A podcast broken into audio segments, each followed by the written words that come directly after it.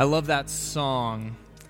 The line that we ended with I count it joy come every battle, whatever the battle may be, for I know that's where you'll be, God.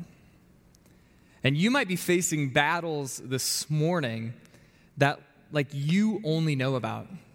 You haven't told anybody, maybe you don't even fully understand. And if that's the battle you're facing today, I just want you to know that uh, I'm praying for you. We're praying for you. We're praying that God meets you in his mercy and with his strength and with his peace. There are battles that, that we fight without others knowing about it. And then there are what I would call shared battles. Battles that, by virtue of us living in community and living in a society that we're, we're all a part of in some way or another. And these shared battles, particularly, particularly today in 2020, in the political and cultural realm. They're battles that never seem uh, to, to, to end, they only seem to escalate. The us versus them, the polarization, the incivility. And it's all of that that we're talking about today. I think we all know that, that it's a problem. I think we all wish there was a solution that it would just snap and be fixed. I don't think any of you are sitting at home right now where you're just loving the constant fighting. It feels all encompassing. You might be trying to avoid it, but you simply can't. So then you say, Well, do I engage? If I do, how do I engage?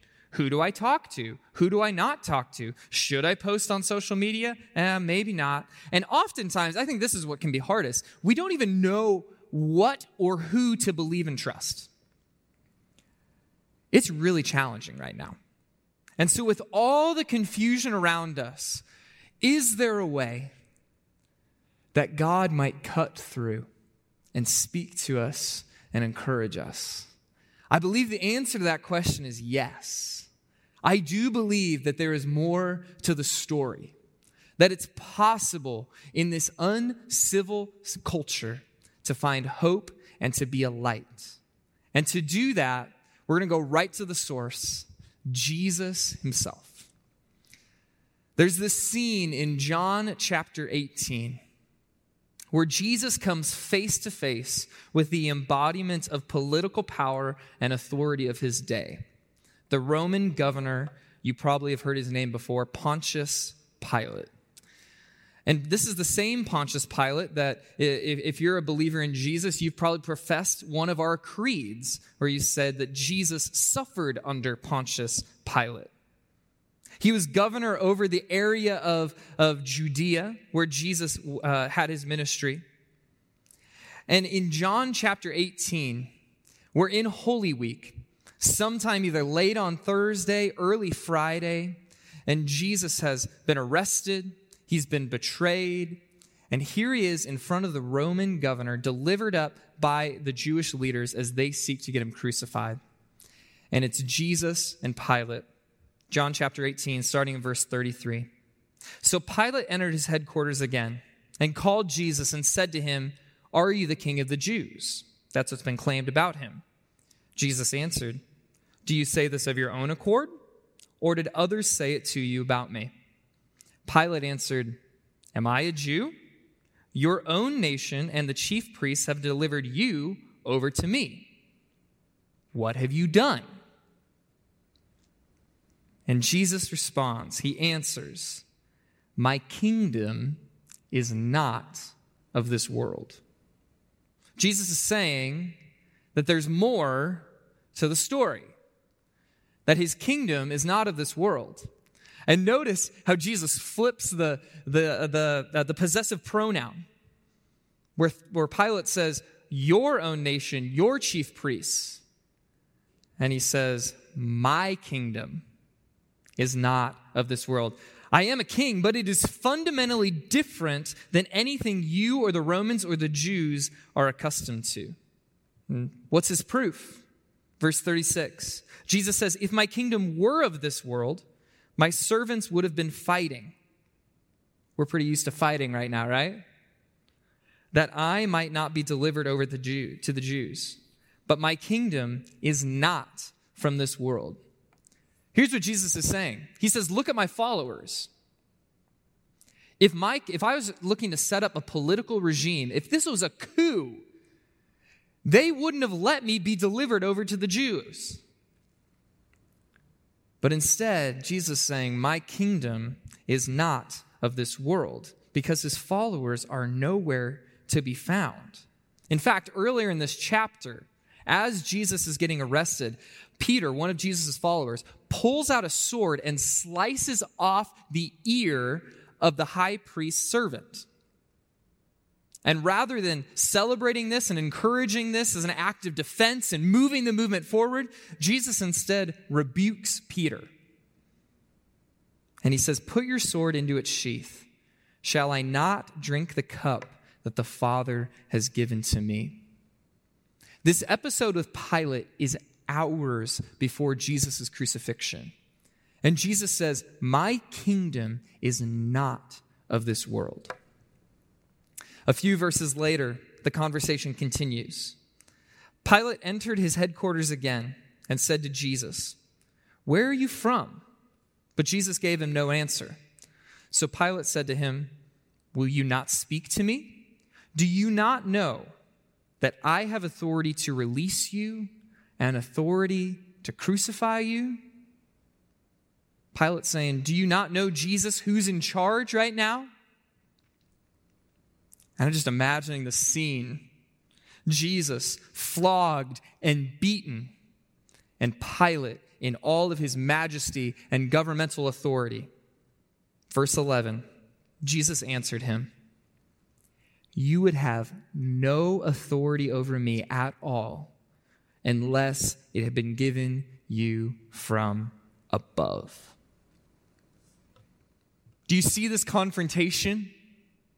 The embodiment of the world's political power, and Jesus saying, Whatever authority you think you have, whatever authority that you think you have over me, you would not have that unless it was given to you from above. And this from above is not some unknowable God of the sun or God of the sea or impersonal universe. No, it is the one true living God, the God of Abraham, Isaac, and Jacob, the God who revealed himself to Moses, the God who appointed King David, and now, in Pilate's view, the God who is taken on flesh in the person of Jesus.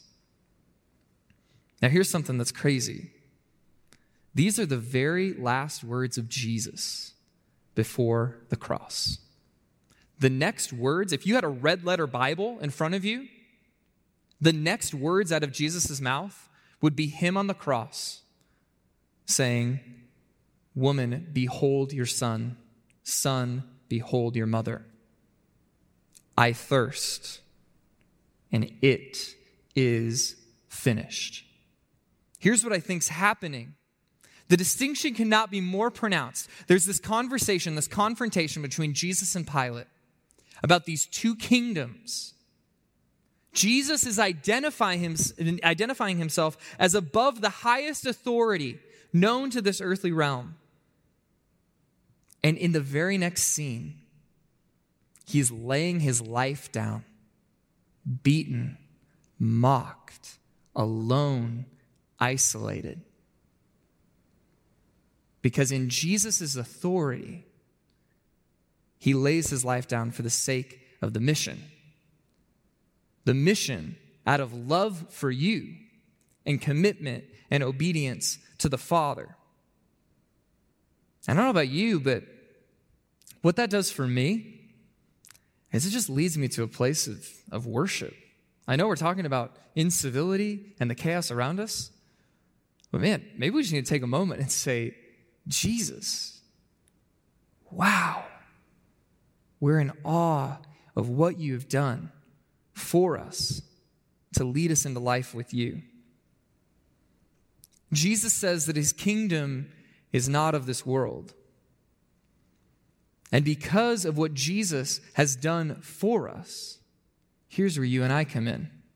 Colossians chapter 1. He has delivered us from the domain of darkness and transferred us into the kingdom of his beloved Son. Jesus' kingdom is not of this world. And guess what? You and I are a part of it. If you belong to Jesus, you belong to a different kingdom. It's who you are, it's your identity, it's your birthright. And this is all over the place in the scriptures. You're in the world, but you're not of it. Paul says your citizenship is in heaven. Peter says you're but a stranger and an alien, a sojourner and an exile. If you belong to Jesus, you belong to his kingdom that is not of this world. And so before we get to talking about how we deal with the chaos around us, we're going to start with your identity. We're going to start by saying, This is who you are. It comes before expectations, impositions, calls to actions, things you should be doing, things you should not be doing. And here's why it's important is there is so much competing for your identity and for your ultimate allegiance right now. And Jesus would want you to know today that your identity in him trumps it all. When others are saying, pick a side, us versus them, Jesus is saying, Do I have your ultimate allegiance?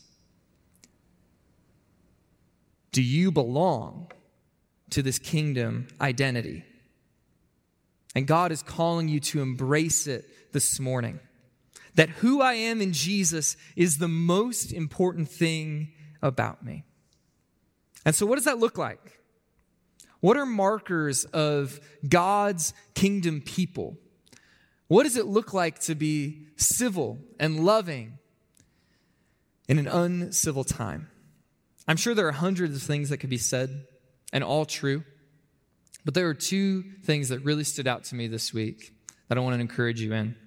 The first is love, and the second is trust. Pretty easy, right? Love and trust. First, love. John 13. This is Jesus speaking to his disciples. He says, A new commandment I give to you, that you love one another just as I have loved you. You also are to love one another. By this, all people will know that you are my disciples if you have love for one another. I think it's pretty easy for us to love people who are similar to us. It is much more challenging to love those who don't look like you, who don't think like you, and who don't vote like you. And here's what Jesus does this is a new commandment that he's giving to his disciples. And he doesn't place any conditions on the love that they are to show to one another. In fact, this group of disciples he's talking to come from every political stripe of the day. There's Matthew, the tax collector. And what tax collectors did is they, they were uh, in cahoots with the Roman government in order to abuse their people. And then there were Simon the Zealot. And the Zealots wanted to establish a Jewish reign. You think Simon and Matthew would have gotten along? And here's what Jesus is saying is that when we're able to set aside these other identities, these other things that are fighting for it, he wants to make the emphatic point that the only way that this unlikely crew could come together and be unified is if they own this not of this world kingdom, if they own that identity. As it regards those who disagree with us, our culture is pretty darn deficient in kindness, in empathy, in giving the benefit of the doubt. And these words of Jesus to us, it starts in the church, but then it overflows into the world of loving as Jesus has loved us. Notice that qualifier. How has Jesus loved us? He's laid his very life down for us.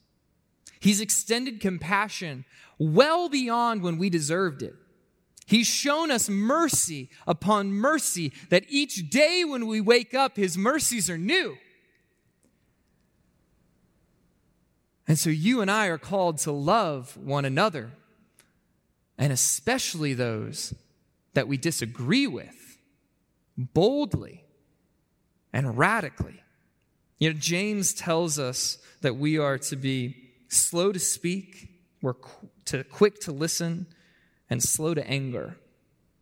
And I'm sure that was a problem in the first century, but as I was reading that this week, I'm like, man, I feel like James is writing that to us. Because our cultural temptation to do the exact opposite is to be quick to speak my mind, quick to share my opinion. I'm not going to give anyone the light of day who might disagree with me that I would listen to them. And slow to become angry, no. Our culture gets angry so quickly, fueled by anger and outrage. And our kingdom identity in Jesus gives us permission to say, No, world, there's more to the story. I'm going to tap in to Christ like love for my neighbor, whatever they think or believe. So the first is love, and the second is trust. I want to introduce a new word to you. It's a new word because it's a word that I made up this week. And it's the word catastrophization. Catastrophization, which is essentially the process of making things catastrophes. And here's the thing I see this on both sides. When I hear things, people say, things have never been worse. The stakes have never been higher. Imagine how terrible things will be if this outcome happens, whatever this means to various political stripes. What, it, what it's doing to us is it's catastrophizing events. It's catastrophizing the moment. And catastrophic thinking always preys on your fear. It amplifies the worst of what you're afraid of. But you, Christian, kingdom identity, one who belongs to Jesus of this not of this world kingdom, that's not who you are. Christ's perfect love casts out all fear.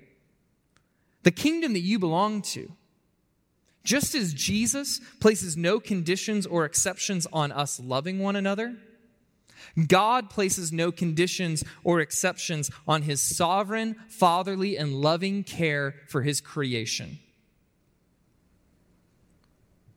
Now, you might say, Tyler, don't you see what's going on? Don't you care? This is big stuff right now. And I would say, Yes, of course I care.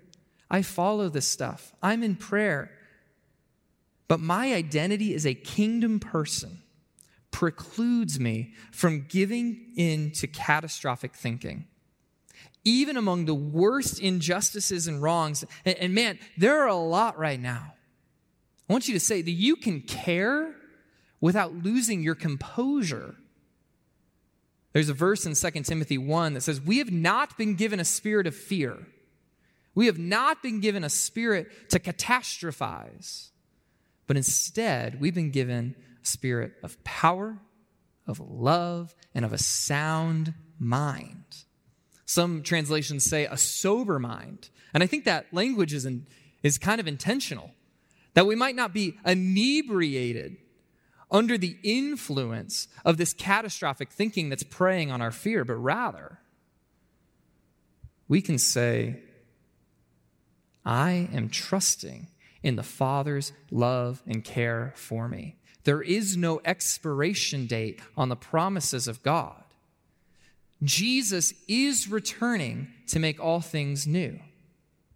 His Spirit is working in the church and in the world. And yes, He is working all things for good for those who love Him and are called according to His purpose.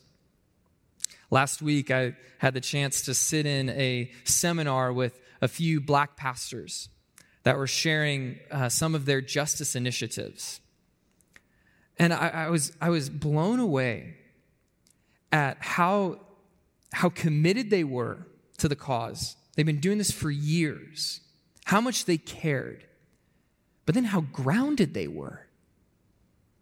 You could tell they loved Jesus, they believed in his promises.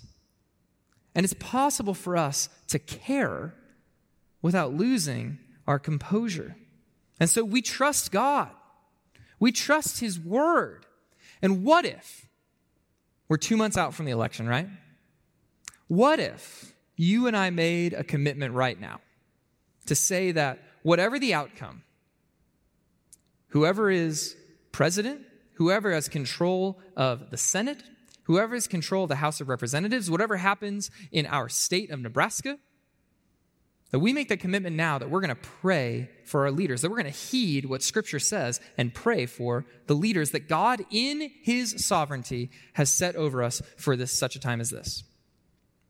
And when I say pray, I don't mean like praying blessing and favor and prosperity over the ones that we agree with and vote for, and then praying judgment and demise and ruin over the ones we don't vote for.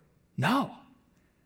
I mean, as a kingdom person, we can pray for wisdom. We can pray for discernment. We can pray for teamwork. We can pray for unity. We can pray for peace. We can pray for the ending of wars. We can pray for prosperity.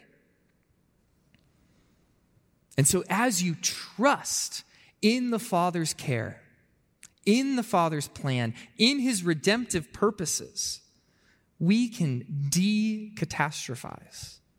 We can say, we can care. We're not going to lose our composure. I was thinking this week, it's always helpful to, to take a step back and to consider what are the things that we can control and what are the things that we can't. Because there's a lot of things right now that we can't control. We can't control whether things will get better before they get worse. We can't control what other, what other people tweet or post. We can't control what politicians or campaigns say. But there's a lot that we can control in this moment. You can control whether you're turning off the TV or closing out of your social media app. You can control where your time goes. You can control who you're surrounding yourself with. And just, just aside on this, if there are people in your life that are discouraging your kingdom identity in Jesus, man, you don't have to indulge that. Surround yourself with people that are going to spur you forward in who Jesus has called you to be. And here's something you absolutely can control.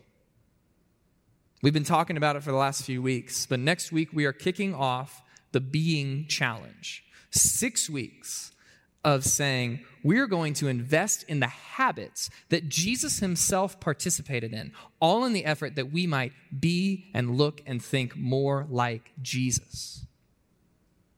That we would love like Jesus, we would trust like Jesus. So, something you can control is you can participate. Do the devotionals, do the challenges, tune in on Sundays, join us live on Sundays, whatever is best for you. You can control your prayer time, you can control your Bible time. And here's the thing